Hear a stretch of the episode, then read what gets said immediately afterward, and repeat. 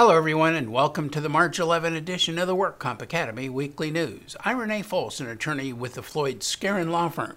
Thanks for joining us today. So let's get started with our litigation report. The Supreme Court has ruled that payments to injured employees for lost wages by a railway company are taxable under the Railroad Retirement Tax Act. The opinion in B N S F Railway Company v. Luce likens the payment to wages under the Social Security system. Michael Luce sued B N S F Railway under the Federal Employers Liability Act for injuries he received while working at B N S F's rail yard. A jury awarded him over one hundred twenty-six thousand dollars, with thirty thousand dollars of that amount based on wages lost during the time he was unable to work. The employer claimed that the lost wages constituted taxable compensation under the Railroad Retirement Tax Act and asked to withhold nearly four thousand dollars of the thirty thousand dollars to cover the taxes. The District Court in the Eighth Circuit rejected the employer's requested offset, holding that an award of damages compensating an injured railroad worker for lost wages is not taxable. But the U S Supreme Court overturned the lower court's ruling that a railroad's payment to an employer for working time lost due to an on-the-job injury is indeed taxable compensation under the R R T A. The R R T A is a self-sustaining retirement benefit system for railroad workers that is funded by a payroll tax on both railroads and their employees. The railroad's contribution is, in essence, an excise tax and the employee's share an income tax. The Railroad Retirement Act entitles railroad workers to various benefits. Taxes under the R R T A and benefits under the R R A are measured by the employee's compensation, which both statutes define as any form of money remuneration paid to an individual for services rendered as an employee. According to the High Court, the railroad retirement system mirrors that of the Social Security system. The Federal Insurance Contributions Act, FICA, taxes employers and employees to fund benefits distributed pursuant to the Social Security Act.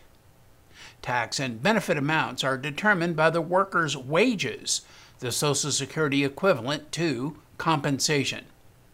Both the FICA and the S S A define wages employing similar language resembling the R R T A and the R R A definitions of compensation. Citing previous decisions, the court held that compensation under the R R T A encompasses not simply pay for active service, but also pay for periods of absence from active service, provided that the remuneration in question stems from the employer-employee relationship. Justice Gorsuch filed a dissenting opinion in which Justice Thomas joined. Jorge Orozco was a carpenter for Southland Framers. In two thousand one, he sustained an industrial injury to his back, neck, and head, and filed three claims for benefits. By two thousand twelve, he was ambulating with a wheeled walker, and his wife was providing continuous home care for him. The P T P said that he required home care assistance at least eight hours a day, five days a week. The request was later increased to twelve hours a day. Anthem Workers' Compensation and the P T P agreed that as part of the U R process, an expedited R N evaluation should be done to assess his needs. In two thousand fourteen, that was twenty-six months after this agreement, a nurse case manager performed the evaluation. She recommended home health care assistance, twelve hours per day, seven days a week. The P T P reviewed her report and adopted its recommendations and submitted an R F A to the employer.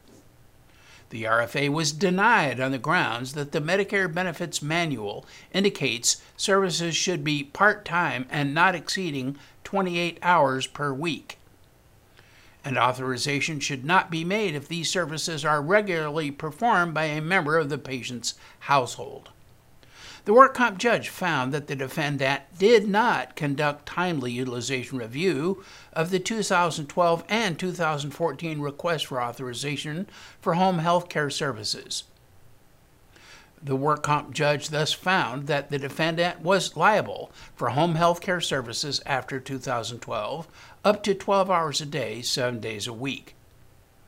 The W C A B denied reconsideration and affirmed the W C J's decision in the case of Orozco versus Southland Framers and the State Compensation Insurance Fund.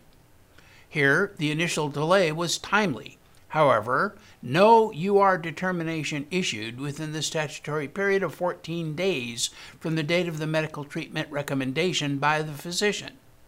The record reflects that the defendant's U R notified the P T P of the determination nine working days after receipt of the R F A on November twenty-fifth, two thousand fourteen, and four days after the statutory time period lapsed. Therefore, the board had jurisdiction to determine the medical necessity of the request for home health care services. Now that it's facing its first trial, Purdue Pharma is exploring the option of filing bankruptcy to address potentially significant liabilities from thousands of lawsuits alleging the drug manufacturer contributed to the deadly opioid crisis. Purdue and its wealthy owners, the Sackler family, are under pressure to respond to mounting litigation accusing the pharmaceutical company of misleading doctors and patients about risks associated with prolonged use of its prescription opioids. Purdue denies the allegations, arguing that the F D A approved labels for its opioids carried warnings about the risks of abuse and misuse associated with the drugs.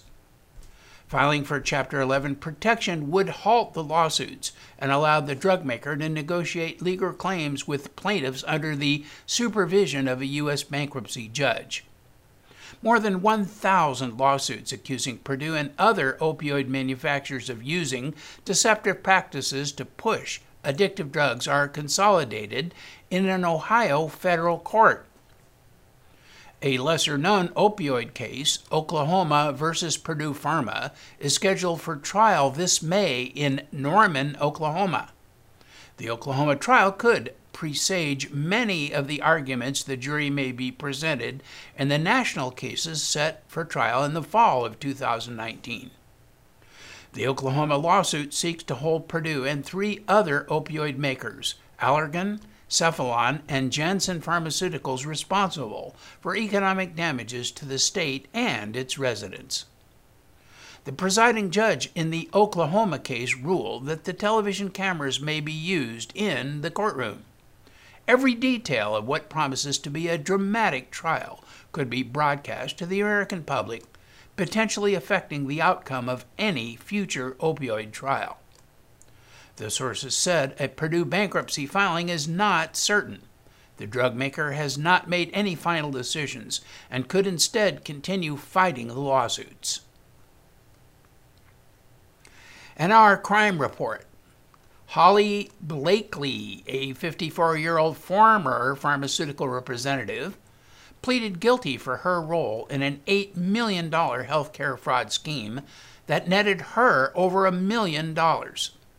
The thirty-count indictment portrayed her as one piece in a conspiracy targeted by a wide-ranging investigation in at least four states of pharmacies that provide compound pain medication. Blakely was scheduled for trial in February, but instead she pleaded guilty to wire fraud, healthcare fraud, bribery, and paying kickbacks. She now faces up to five years in federal prison, while she remains on bond pending sentencing set for June thirteenth. Blakely admitted her role in a scheme to pay over four hundred thousand dollars in kickbacks and bribes to health care providers that prescribed compounded medications to individuals who did not need them. She and her co-conspirators attempted to disguise the kickbacks and bribes by writing fictitious and backdated consulting agreements, and in many instances they submitted prescriptions to compounding pharmacies for patients that had never seen a medical professional. Blakely and her co-conspirators would occasionally forge the signature of a medical professional on prescriptions. In exchange, the two compounding pharmacies paid Blakely almost one and a quarter million dollars. Healthcare benefit programs reimbursed the two compounding pharmacies involved about nine million dollars based on the claims submitted for compounded medications. The federal government reached a settlement with one of them in two thousand fifteen, Medimix Specialty Pharmacy of Jacksonville, Florida, and a top referring physician, Doctor Ankit Desai, for more than three point seven million dollars. Two men are facing charges based on possessing and transporting about forty-five pounds of deadly fentanyl. forty-eight-year-old Luis Aponte of Hesperia and twenty-nine-year-old Danny Diaz of Philadelphia, Pennsylvania, were the ones charged and are still detained without bail. Aponte drove a tractor-trailer from California to a rest stop in Bloomsbury, Pennsylvania, where he stayed. Agents from the D E A were following him the next day when he got out of a truck with a backpack. Authorities saw him remove a plastic bag from the backpack and put it behind the driver's seat of a Jeep before driving off with Mister Diaz. Both were later stopped in the Jeep, which was searched, and officers discovered, discovered about fifteen pounds of fentanyl, heroin, and seventeen thousand dollars in cash. They arrested Diaz and Aponte, who later waived his Miranda rights and said he had more drugs in the tractor-trailer. Agents searched the truck cab and refrigerator on board and found another twenty-nine pounds of fentanyl and eleven pounds of heroin. The count with which the defendants are charged carries a mandatory minimum sentence of ten years in prison, a maximum of life in prison, and a fine of up to ten million dollars. And in medical news, as difficult as it may be to believe, some European compounders are demonstrating that they can make some medications for less money than drug makers. In a radiation-proof room at the Erasmus Medical Center in Rotterdam, a compounding pharmacist sits behind shielded glass as he carefully measures and mixes lutetium octreterate, an intravenous treatment for certain types of cancer. The Dutch hospital has been offering it to patients for more than a decade at the price of eighteen thousand dollars for one course of treatment. While that may seem high, the drug firm Novartis is asking more than five times that amount for its proprietary version of the same drug, Lutathera. This example is part of a protest against the high drug prices launched by an unlikely group of rebels, Dutch pharmacies. They have vowed to bypass drug company products and make treatments for a handful of rare diseases themselves, exercising their right to compound medicines. The dispute is part of a growing global backlash against high drug prices from the United States and Canada to Japan. And the campaign is being closely watched by health experts elsewhere. Compounding is the ancient, ancient practice of preparing medicines for individual patients. Pharmacists are trained to compound, though nowadays most medicines are made by industrial producers. The Dutch pharmacies, whose production is on a small scale, acknowledge they may face legal challenges from the drug industry. However, such a case could set a precedent for other European countries. Pharmacies retain the right under European and American law to prepare medicines for individual patients. Common examples include making lower dosage versions for children or liquid versions for people with difficulty swallowing.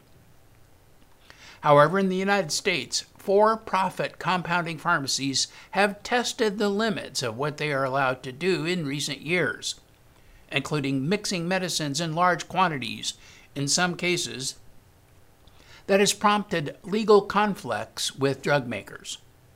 Official scrutiny of the practice increased after the two thousand twelve deaths in Massachusetts, which led to U S lawmakers requiring bulk compounding facilities to register with the Food and Drug Administration, and meet quality and labeling standards, still not as stringent as full F D A drug approval. The first two drugs targeted by Dutch pharmacies are the Novartis Leutheria and a drug called C D C A, registered in Europe by the name Lidiant. And a new study claims that knee surgery does not help everyone. According to the American Orthopedic Society Sports Medicine, worldwide, more than four million people get arthroscopic knee surgery every year. During the operation, a surgeon makes a small incision in the knee and inserts a tiny camera called an arthroscope to view the inside of the joint, then locate and diagnose the problem and guide repairs. Sometimes surgeons remove all of the meniscus, the cartilage that works as a cushion between the shin and thigh bones. And other times they only remove part of the meniscus. While this is minimally invasive, it is not risk-free. Patients receive anesthesia, which in any surgery may lead to complications such as allergic reactions or breathing difficulties. In addition, this specific procedure might potentially damage the knee or trigger blood clots in the leg. A review of past studies published in the British Journal of Sports Medicine suggests that many middle-aged and older adults with torn cartilage and pain in their knee are not likely to benefit from arthroscopic surgery. Overall, knee surgery was no better than many alternatives for improving physical function and resulted in only a small reduction in pain. The lead study author concluded that although the surgery does not work for everyone, in selected cases surgery should still be available to patients, but in most circumstances patients should try physiotherapy first. If this does not improve symptoms, knee surgery may be beneficial, especially in patients without osteoarthritis and with specific symptoms. And subdru- some drug makers are now starting to cave under relentless price pressure. Now, drug maker Eli Lilly plans to sell a half-priced version of its popular insulin injection Humalog as it fends off criticism about rising drug prices. Major drug makers, including Lilly, have come under fire from patients and lawmakers over the rising cost of the life-saving medication used to treat diabetes. U S senators grilled executives last week from major drug companies, calling their pricing practices morally repugnant. Lilly's rebranded product will be called Insulin Lispro, while Humalog, which makes three billion dollars in annual sales, will remain available. The cost of insulin for treating type one diabetes in the United States has nearly doubled over the five-year period. The list price for Lilly's authorized generic to be sold only in the United States will be one hundred thirty-seven dollars per vial. Two senators last month launched an investigation into rising insulin prices, writing to Lilly and other leading manufacturers, asking them why the cost of nearly one hundred year old medication had rapidly risen. The price of Lilly's Humalog rose from thirty-five dollars to two hundred thirty-four dollars per dose between two thousand one and two thousand fifteen. That's a five hundred eighty-five percent increase. Meanwhile, Novo Nordisk and Sanofi S A, two other major insulin producers, said they were already taking steps to make insulin more affordable. Novo said it was offering insulin at twenty-five dollars per vial at many national pharmacy chains and had a program to help uninsured patients. Its insulin has a list price of one hundred thirty-seven dollars and seventy cents. And in other industry news, a new workers' compensation startup is riding the wave of global deal-making. Analysts predict that the global insurance market will reach one point one one billion dollars by twenty twenty-three, fueled by growth in verticals like health, property, casualty, and life insurance, and over one billion dollars has been invested by commercial insurance startups since two thousand fifteen. and deals totaled two point five billion dollars in the first three quarters of two thousand eighteen. That's an eighty-nine point eight percent increase year over year. Riding this wave is P I Insurance, a Washington, D C based workers' compensation insurance provider. It just announced it has raised forty-five million dollars in a Series B funding round. This follows an eleven million dollars Series A round in July and brings P I's total capital raised to sixty-one million dollars. The fresh capital will be used to expand P I's geographic footprint and add new distribution sources.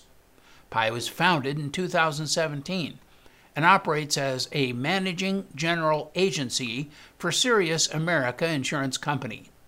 It sold its first insurance policy in March two thousand eighteen and claims to have generated nearly ten million dollars in written premiums from thousands of small businesses among its customers.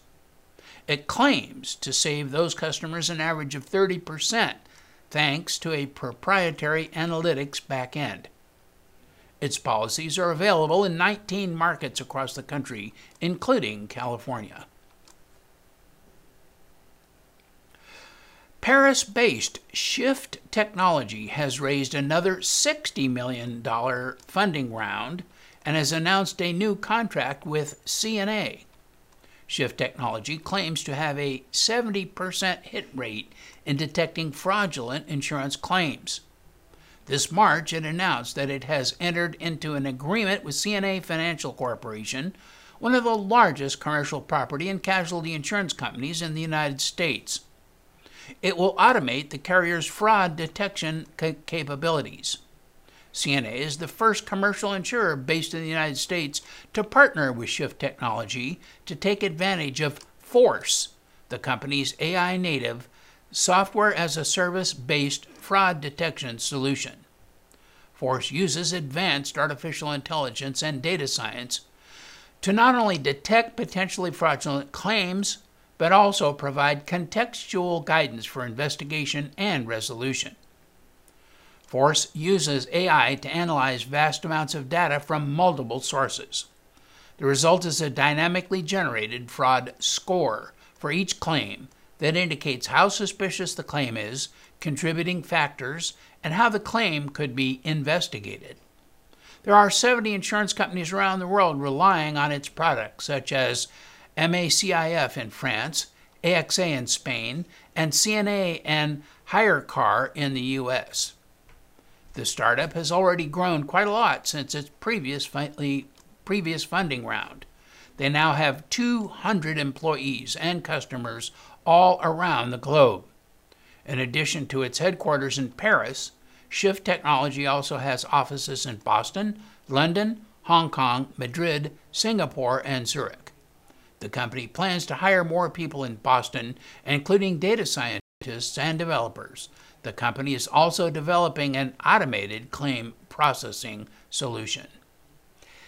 And that is all of our news and events for this week. Please check our website daily for news updates, past editions of our news, and much, much more.